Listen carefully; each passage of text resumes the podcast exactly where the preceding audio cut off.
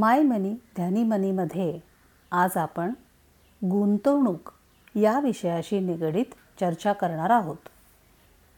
तत्पूर्वी एक नम्र निवेदन.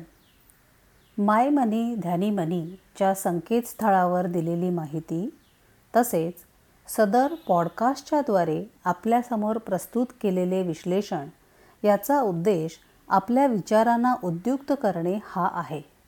आपण आपल्या आर्थिक नियोजनाचे निर्णय जाणीवपूर्वक आणि अभ्यासपूर्वक घ्यावेत यासाठीचा हा उपक्रम आहे. हा कुठल्याही स्वरूपाचा गुंतवणुकीचा सल्ला अथवा आग्रह नाही याची कृपया आपण नोंद घ्यावी.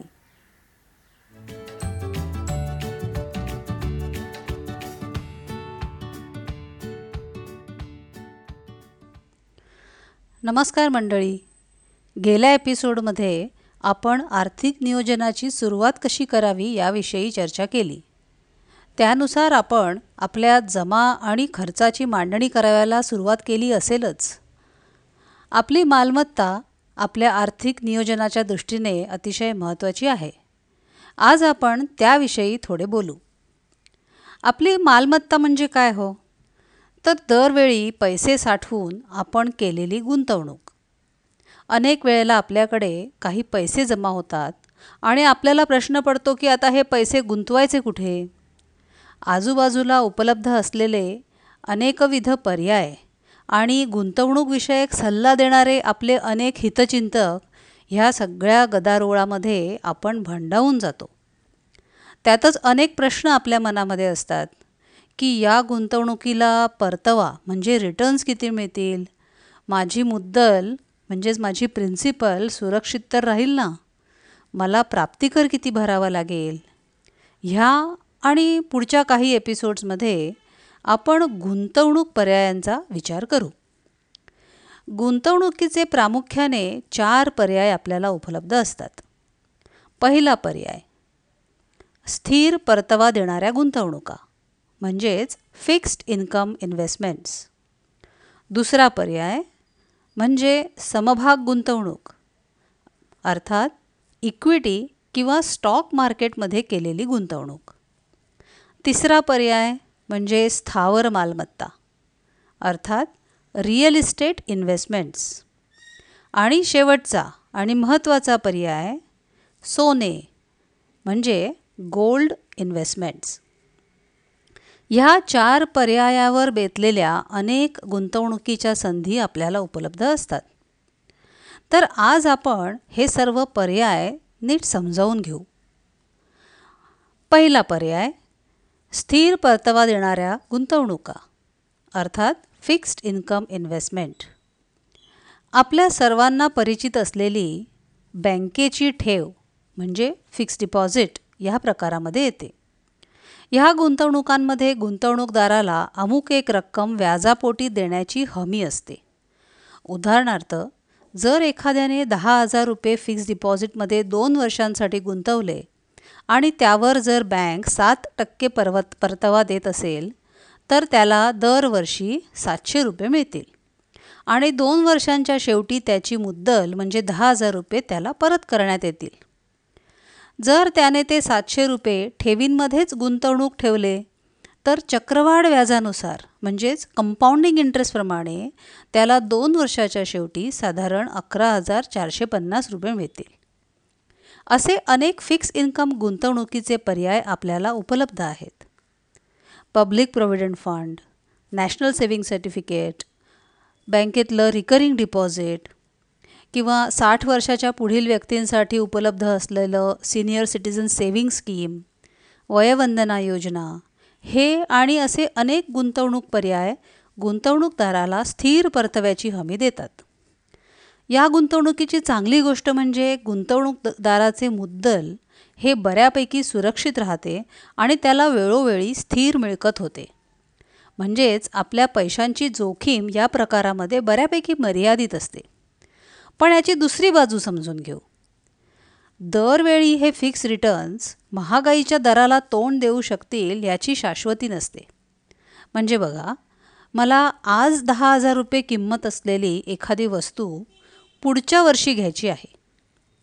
मगाशी सांगितल्याप्रमाणे मी दहा हजार रुपये साठ टक्के व्याजावर एका वर्षासाठी गुंतवले आणि वर्षाच्या शेवटी मला दहा हजार सातशे रुपये परत मिळाले. महागाईचा दर जर आठ टक्के असेल तर मला हव्या असलेल्या त्या वस्तूची किंमत पुढच्या वर्षी दहा हजार आठशे झालेली असेल. याचा अर्थ माझ्याकडे शंभर रुपये कमी जमा झाले आणि मी ती वस्तू खरेदी करू शकत नाही. त्यामुळे आपल्याकडे असा एखादा पर्याय उपलब्ध हवा की जो महागाईशी टक्कर देऊ शकेल. आता उरलेले तीन गुंतवणुकींचे प्रकार हे आपल्याला ह्या महागाईशी असलेल्या लढाईत मदत करू शकतात. पुढे जाण्याआधी एक महत्त्वाची गोष्ट नेहमी लक्षात ठेवण्याची गोष्ट. प्रत्येक गुंतवणुकीमध्ये कमी जास्त प्रमाणामध्ये जोखीम ही असतेच मंडळी. जेवढी जोखीम जास्त तेवढीच परतवा मिळवण्याची क्षमताही जास्त. बऱ्याच वेळेला आपण इथेच गल्लत करतो. जास्त परतवा मिळण्याच्या आशेने आपण आपल्या क्षमतेपेक्षा जास्त जोखीम पत्करतो. पुढील तीनही गुंतवणूक प्रकारांमध्ये फिक्स्ड इन्कम इन्व्हेस्टमेंटपेक्षा जास्त जोखीम असते एवढं लक्षात राहू दे. म्हणजे काय? तर आपली मुद्दल जशी वाढू शकते ती काही काळ कमी देखील होऊ शकते. त्यामुळे ही बाजू समजून घेऊन प्रत्येक गुंतवणुकीची योग्य जोखीम पडताळून मगच त्यामध्ये गुंतवणूक करणे योग्य ठरते. चला. तर दुसरा पर्याय समभाग गुंतवणूक अर्थात इक्विटी किंवा स्टॉक मार्केटमध्ये केलेली गुंतवणूक. आपण दिवसभरामध्ये विविध उत्पादने वापरत असतो. मग ती सकाळी उठल्या उठल्या वापरण्यात येणारी टूथपेस्ट असेल किंवा तो गरम गरम चहा असेल ही सर्व उत्पादने निर्माण करणाऱ्या कंपन्या आपले समभाग म्हणजेच शेअर्स विकून भांडवल जमा करतात. या समभागांची खरेदी विक्री ज्या ठिकाणी केली जाते त्याला शेअर बाजार अर्थातच स्टॉक एक्सचेंज असं म्हणतात. Bombay stock exchange national stock exchange हे आपल्याकडे समभाग खरेदी विक्रीचे महत्त्वाचे एक्सचेंजेस आहेत. या सर्व एक्सचेंजच्या कामकाजावर निगराणी ठेवण्याचं काम सेबी म्हणजेच security exchange board of India करते. याचा अर्थ काय? तर समजा एखाद्या कंपनीचा शेअर दोनशे रुपयाला उपलब्ध असेल तर तो प्रत्येक गुंतवणूकदाराला त्यावेळी दोनशे रुपयालाच विकला जाईल. तसेच एखाद्या कंपनीचे किती शेअर विकले गेले किती शेअर खरेदी केले गेले किती प्रमाणामध्ये हा व्यवहार झाला या सर्वांवर सेबीचे नीट लक्ष असते जेणेकरून गुंतवणूकदारांचे नुकसान होणार नाही. म्हणूनच सेबीला रेग्युलेटर असे म्हणतात.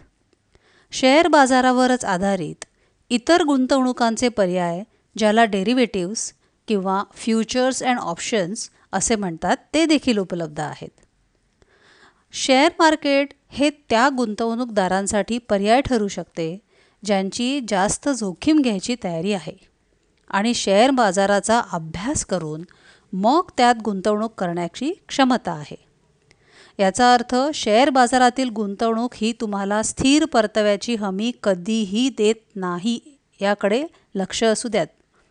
तुमचे मुद्दल जर शंभर रुपये असेल आणि जर मार्केट चांगले असेल तर ते एकशे वीस रुपये होऊ शकते. तसेच ते ऐंशी रुपयावर देखील येऊन थांबू शकते किंबहुना पन्नास देखील होऊ शकते हे आपण लक्षात घ्यायचं आहे. आणि हे उतार चढाव पचवायची तयारी असणाऱ्यांनी शेअर मार्केटमध्ये गुंतवणूक करावी. पण आपण म्हटलं तर महागाईशी सामना करायचा तर आहे. पण शेअर मार्केटची माहिती नाही मग ह्याला उपाय काय? इथे समभागांमध्ये गुंतवणूक करणारे म्युच्युअल फंड्स आपल्या फायद्याचे ठरू शकतात आणि त्याचा उपयोग आपण आपल्या गुंतवणुकीसाठी करू शकतो. तिसरा पर्याय स्थावर मालमत्ता अर्थात रिअल इस्टेट इन्व्हेस्टमेंट आपल्या भारतीयांचा अतिशय आवडता गुंतवणूक पर्याय आहे हा मंडळी स्थावर मालमत्ता रिअल इस्टेट इन्व्हेस्टमेंट बरेच लोक शेअर मार्केटमध्ये गुंतवणूक करण्यापेक्षा एखादं घर किंवा जमीन घेण्यामध्ये जास्त स्वारस्य दाखवतात. आपल्या राहत्या घराव्यतिरिक्त दुसरे किंवा तिसरे घर विकत घेऊन ते भाड्याने देणे आणि एक उत्पन्नाचं साधन निर्माण करणे हा त्यामागचा हेतू असतो. या गुंतवणूक पर्यायांमध्ये लागणारी गुंतवणुकीची रक्कम ही बरीच मोठी असते. प्रसंगी किंवा बहुधा कर्ज काढून ही घरे घेतली जातात.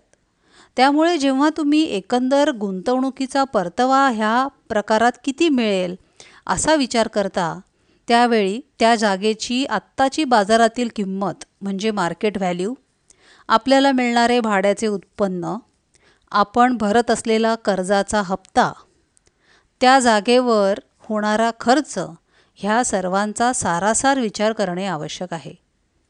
त्या जागेचे पुढे होणारे अधिमूल्यन म्हणजेच एप्रिसिएशन किती असेल? ह्याचा विचारही गुंतवणुकीपूर्वी पूर्वी करणे अत्यावश्यक आहे.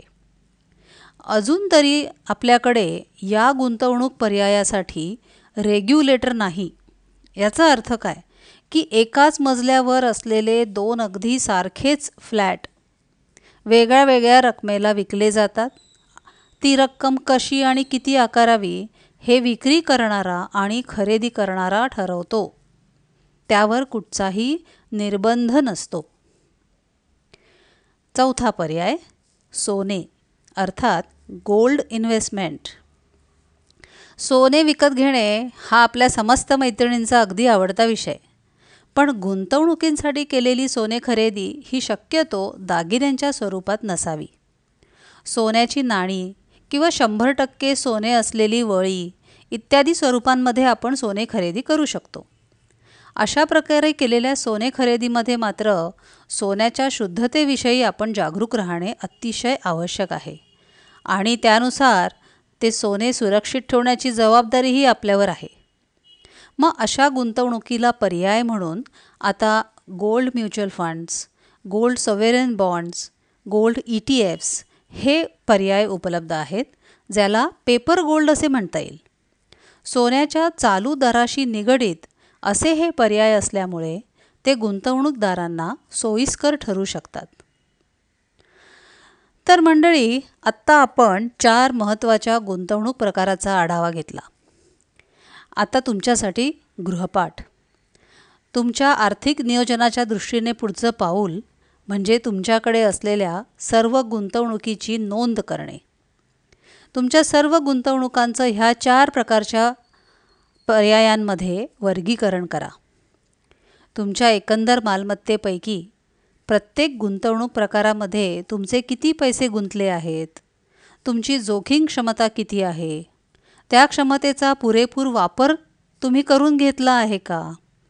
केलेल्या गुंतवणुकीविषयीचे ज्ञान आणि माहिती हे तुम्हाला आहे का? ह्या सर्वांचे विश्लेषण तुम्हाला आता करायचं आहे. चला तर मग पुढचा एपिसोड प्रकाशित होईपर्यंत हा गुंतवणुकीचा गृहपाठ करून तयार रहा. नमस्कार.